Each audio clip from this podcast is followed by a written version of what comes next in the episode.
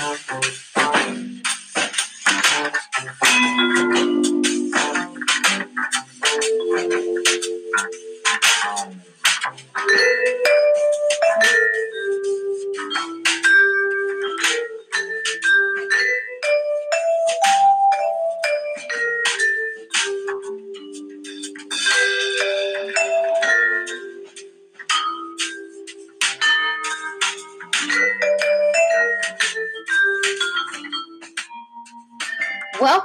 to Living Holistically Well with Dr. Annette West.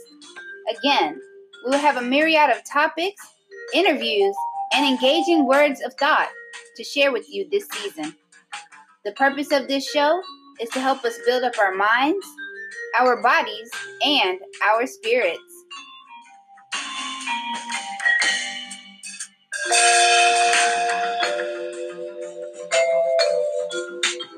And I just want to give a shout out to Creative Common for allowing the show the use of their jazz instrumental, Smooth Jazz. Now, let's get started with Dr. Annette West. Topic for today. I'm going to be sharing today from the topic of the joyful leader. The joyful leader. So many of us are leaders in varied capacities. Some of us lead our families, some of us lead in the workforce, some of us lead in the uh, church house, some of us lead in um, nonprofits, and we lead in so many uh, capacities. But are we able to stay joyful as we lead? Paul's letter to the Colossians, he mentioned that his eyes fell on the phrase giving joyful thanks to the Father in Colossians 1 and 12. We're not to just give thanks, but we're supposed to have joyful thanks. Think about that. Not just give thanks, but to have joy in our thanks. Some of us have been in leadership positions where we've had good times, we've had hard times how do we adjust and align and go forward and stay joyful in the midst of our leading when things are not going the way that we believe that they should? Think about that. And maybe you're not the leader, but maybe you know a leader who needs to be encouraged right now. But you know, I found that I can't weather anything that comes my life in my life without having the joy of the Lord. And I have purpose and am determined to keep my joy no matter what it looks like because I choose joy over defeat. I choose joy over despair. I choose joy over brokenness. I choose joy over complain, complaining. Proverbs 15 has an abundance of truth for us to keep a high altitude in our joy. In Proverbs 15 and 13 says, A happy heart makes the face cheerful, but heartache crushes the spirit. Listen to that. A happy heart makes the face cheerful. I, I, I heard the old people say when I was younger, and it's true. You can smile, but the truth is in your eyes.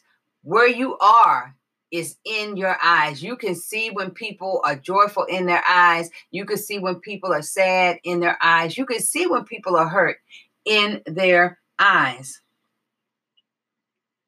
And believe it or not, our faces are reflections of our soul. And so we need to have a smile and a countenance of wis- wisdom and winsomeness. Ecclesiastes 8 and 1 says, A person's wisdom brightens their face and changes its hard appearance.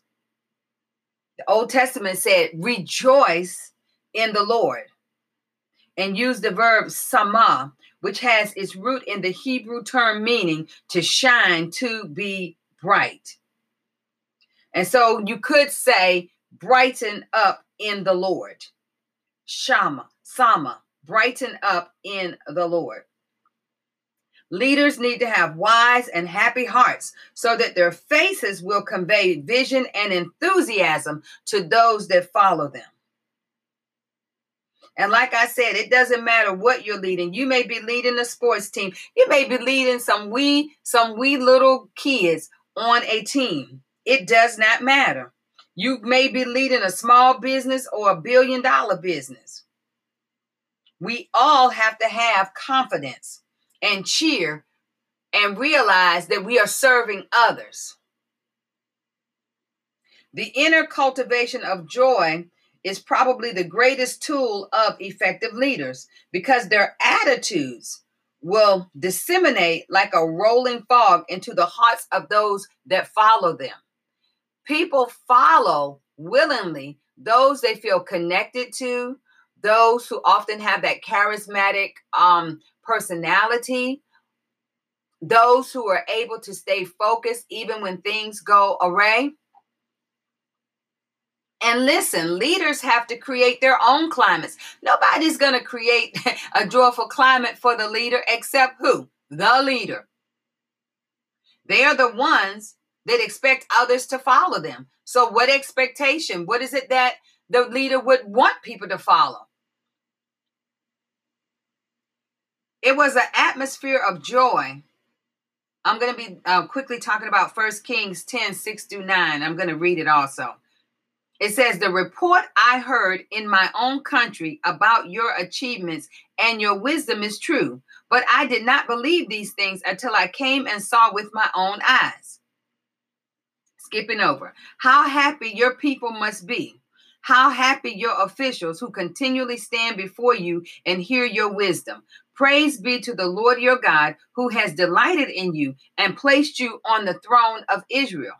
Now, this was the queen of Sheba talking to Solomon. She was impressed from afar that she had to go visit the king to see if everything that she had heard was true because the report that she had heard about his continence his joy his wisdom was it was unfathomable to anybody else that she had encountered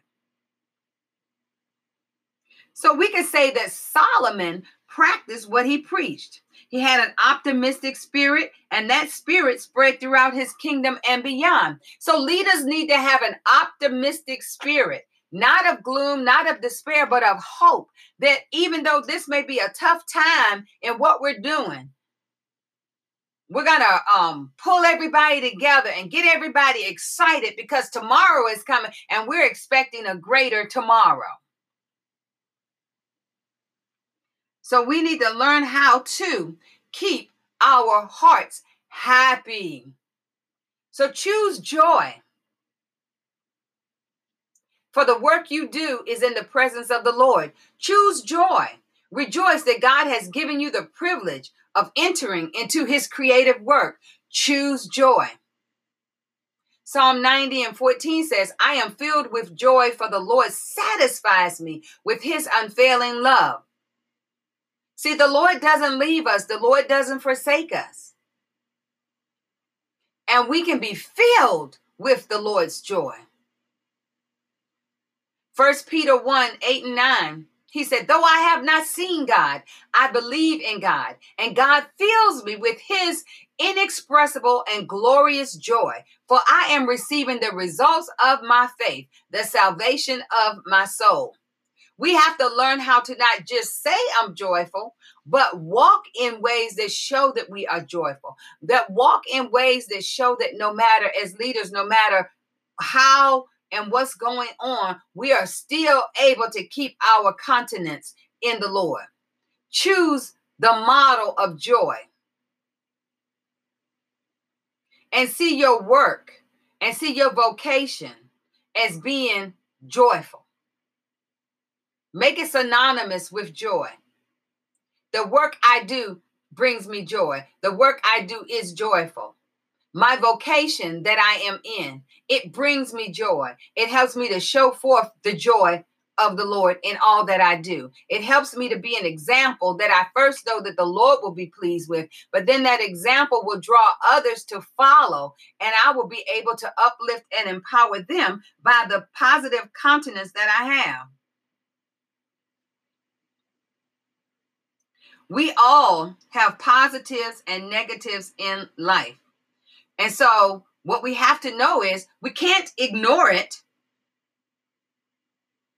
because they both add to depth in our day. But our attitudes, our joyful attitudes or not, is determined by where we focus our thoughts. Where we focus our thoughts.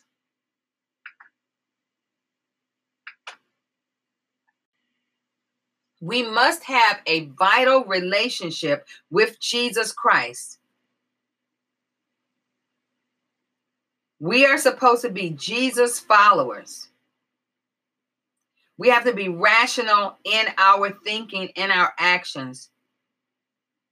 And what we have to know is God has already guaranteed all things to work out for those who love him and into the conformity of the purposes of his will. Romans 8 and 28.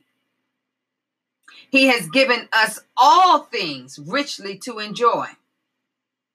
And Second Timothy 1 and says, 1 and 7 says, we haven't been given the spirit of fear, but of power, love, and sound thinking. Every resource that we need is available through the Holy Spirit who flows from our inmost beings like rivers of living water. So, what is in us is what's going to come forward. We don't have to be discouraged because we are in his presence. We never have to walk like we have been forsaken because we're in his presence. We don't have to act like we that we are lacking because we are in his presence. Cheerful people find joy in little things. They see greatness in the ordinary. They walk in gladness. They have strength for today and bright hope for tomorrow. They believe that God has untold blessings that they haven't even begun to tap into.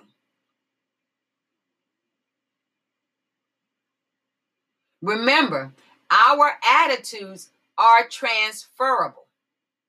Our attitudes are transferable. So, as leaders, listen, in the home, if the parent is angry and anxious all the time, it puts a negative vibe in the home.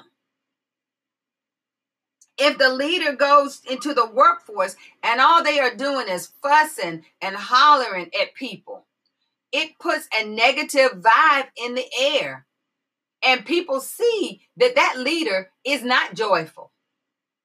And that leader does not align in ways that would be positive and uplifting. We can't be leaders that pull down people's joy. We need to learn how to build them up.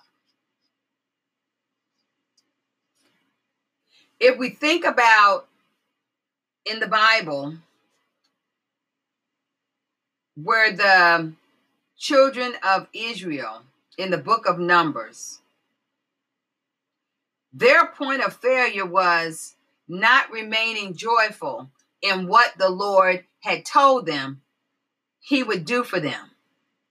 Because when 10 of their spies re encountered the land, and returned with defeated attitudes. Their gloom spread through the camp like, like a cancer. So you had 10 spies that went in.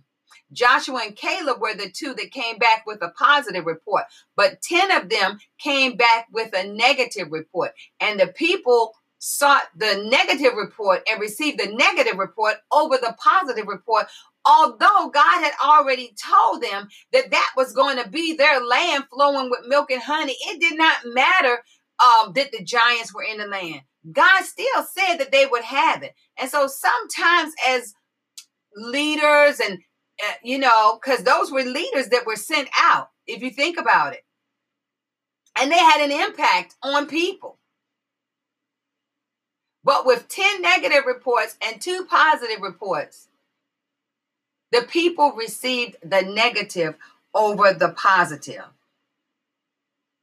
And so, even though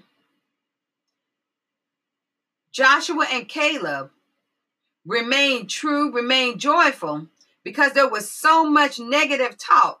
It that negative talk overcrowded the positive. And because of that, that nation wandered around in a daze basically for 40 years until everyone who was living at that time that received that negative report passed away except for Josh, Joshua and Caleb.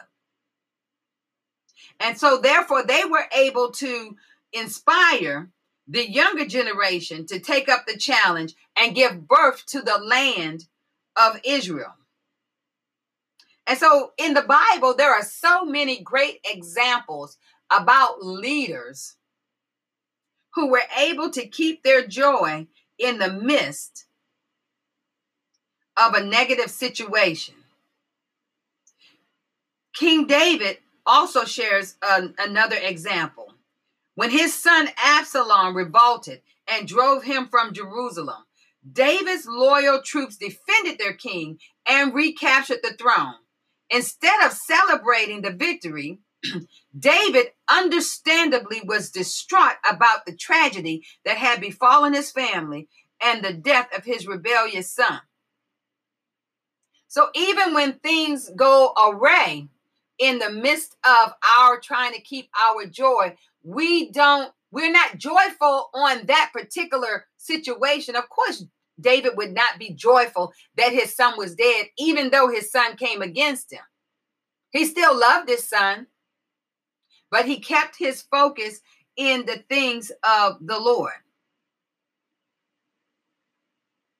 He cried because his son had died. And so, even though it was a victorious day and David maintained his position, it was still a day of mourning because on that day, the king grieved for his son.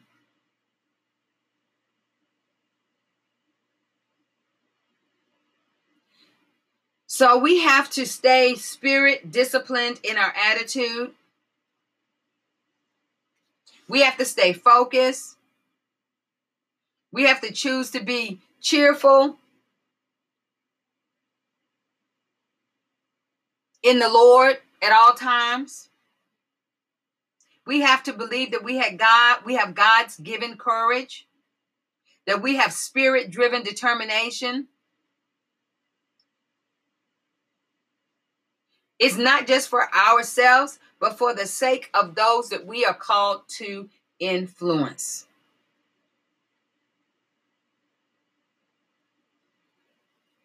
So let before I close, let me show, share with you a few things that I think can can kind of help us in keeping our joy.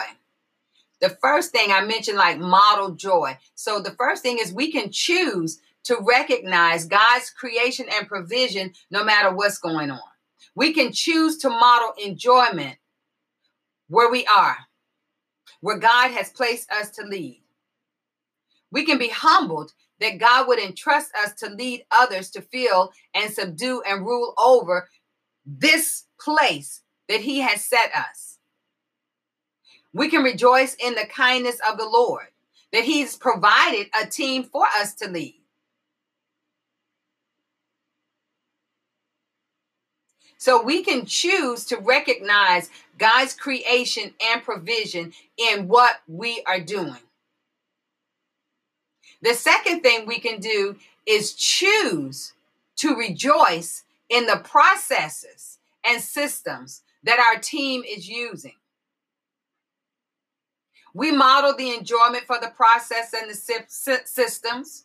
We rely on order and structure to get the work done. God designed processes and systems. We can't lead without processes and systems. And even sometimes it may seem that the process or a particular process may be hindering some things, or that people may hide behind the systems and maybe not fully get their work done. But we just have to stay focused and attentive so that we can make sure that processes and systems are in place and that they are monitored correctly.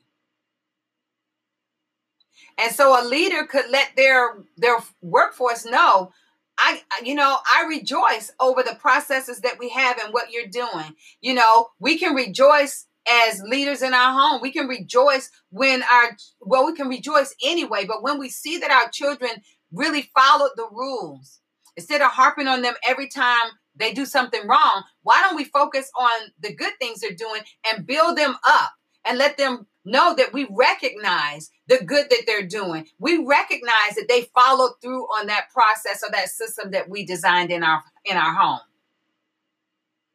And the third thing we can do that will help us is to delight. Always be delighted in your team always remember that just like we are created in God's image, those that follow us are created in God's image also. We should be willing to bless each other and recognize the uniqueness of each person, their personality, their skills, their gifts, uh, their talents that they bring. And remember that God said everything that He created was God. So we can choose to delight and to look past some of the differences as long as people are making viable contributions to what needs to be done in the in the process. The next thing we can do, which would be the fourth thing, is we can choose to celebrate the little successes and the big successes. God saw that everything He created was good. God rejoiced over His creation. So we should choose to lead in such a way that each person, no matter how small their contribution, can rejoice over their work. Let's not make it seem like this person's work is more important than this person because all of it needs to be accomplished for the totality and the outcomes that is needed. We sometimes need to just pause and celebrate each person's contribution to the little tasks and the major accomplishments. So, we need to learn how to, as leaders, model joy. Model joy constantly, to be kind and compassionate to those that we lead. And keep, and, and life has a way of crowding our minds at times and drawing us away, but we have to choose every day that we are going to keep our focus on the Lord. We're going to keep our eyes focused on the Lord, for He is our strength. And think about it. What would you are doing look like if everybody and everything was marked with joy? How would that look in your world? You have the power to make it look great to make it be pleasing, to make it have a sweet smell unto the Lord's nostrils. So that's what I wanted to share on today about the joyful leader. The joyful leader. Thank you for being here with me today. If you have any questions or comments, please feel free to email me at Dr. Annette West Ministries at gmail.com. I look forward to connecting with you. If you have any topics that you would like to uh, the show to consider, let me know that as well. I appreciate you.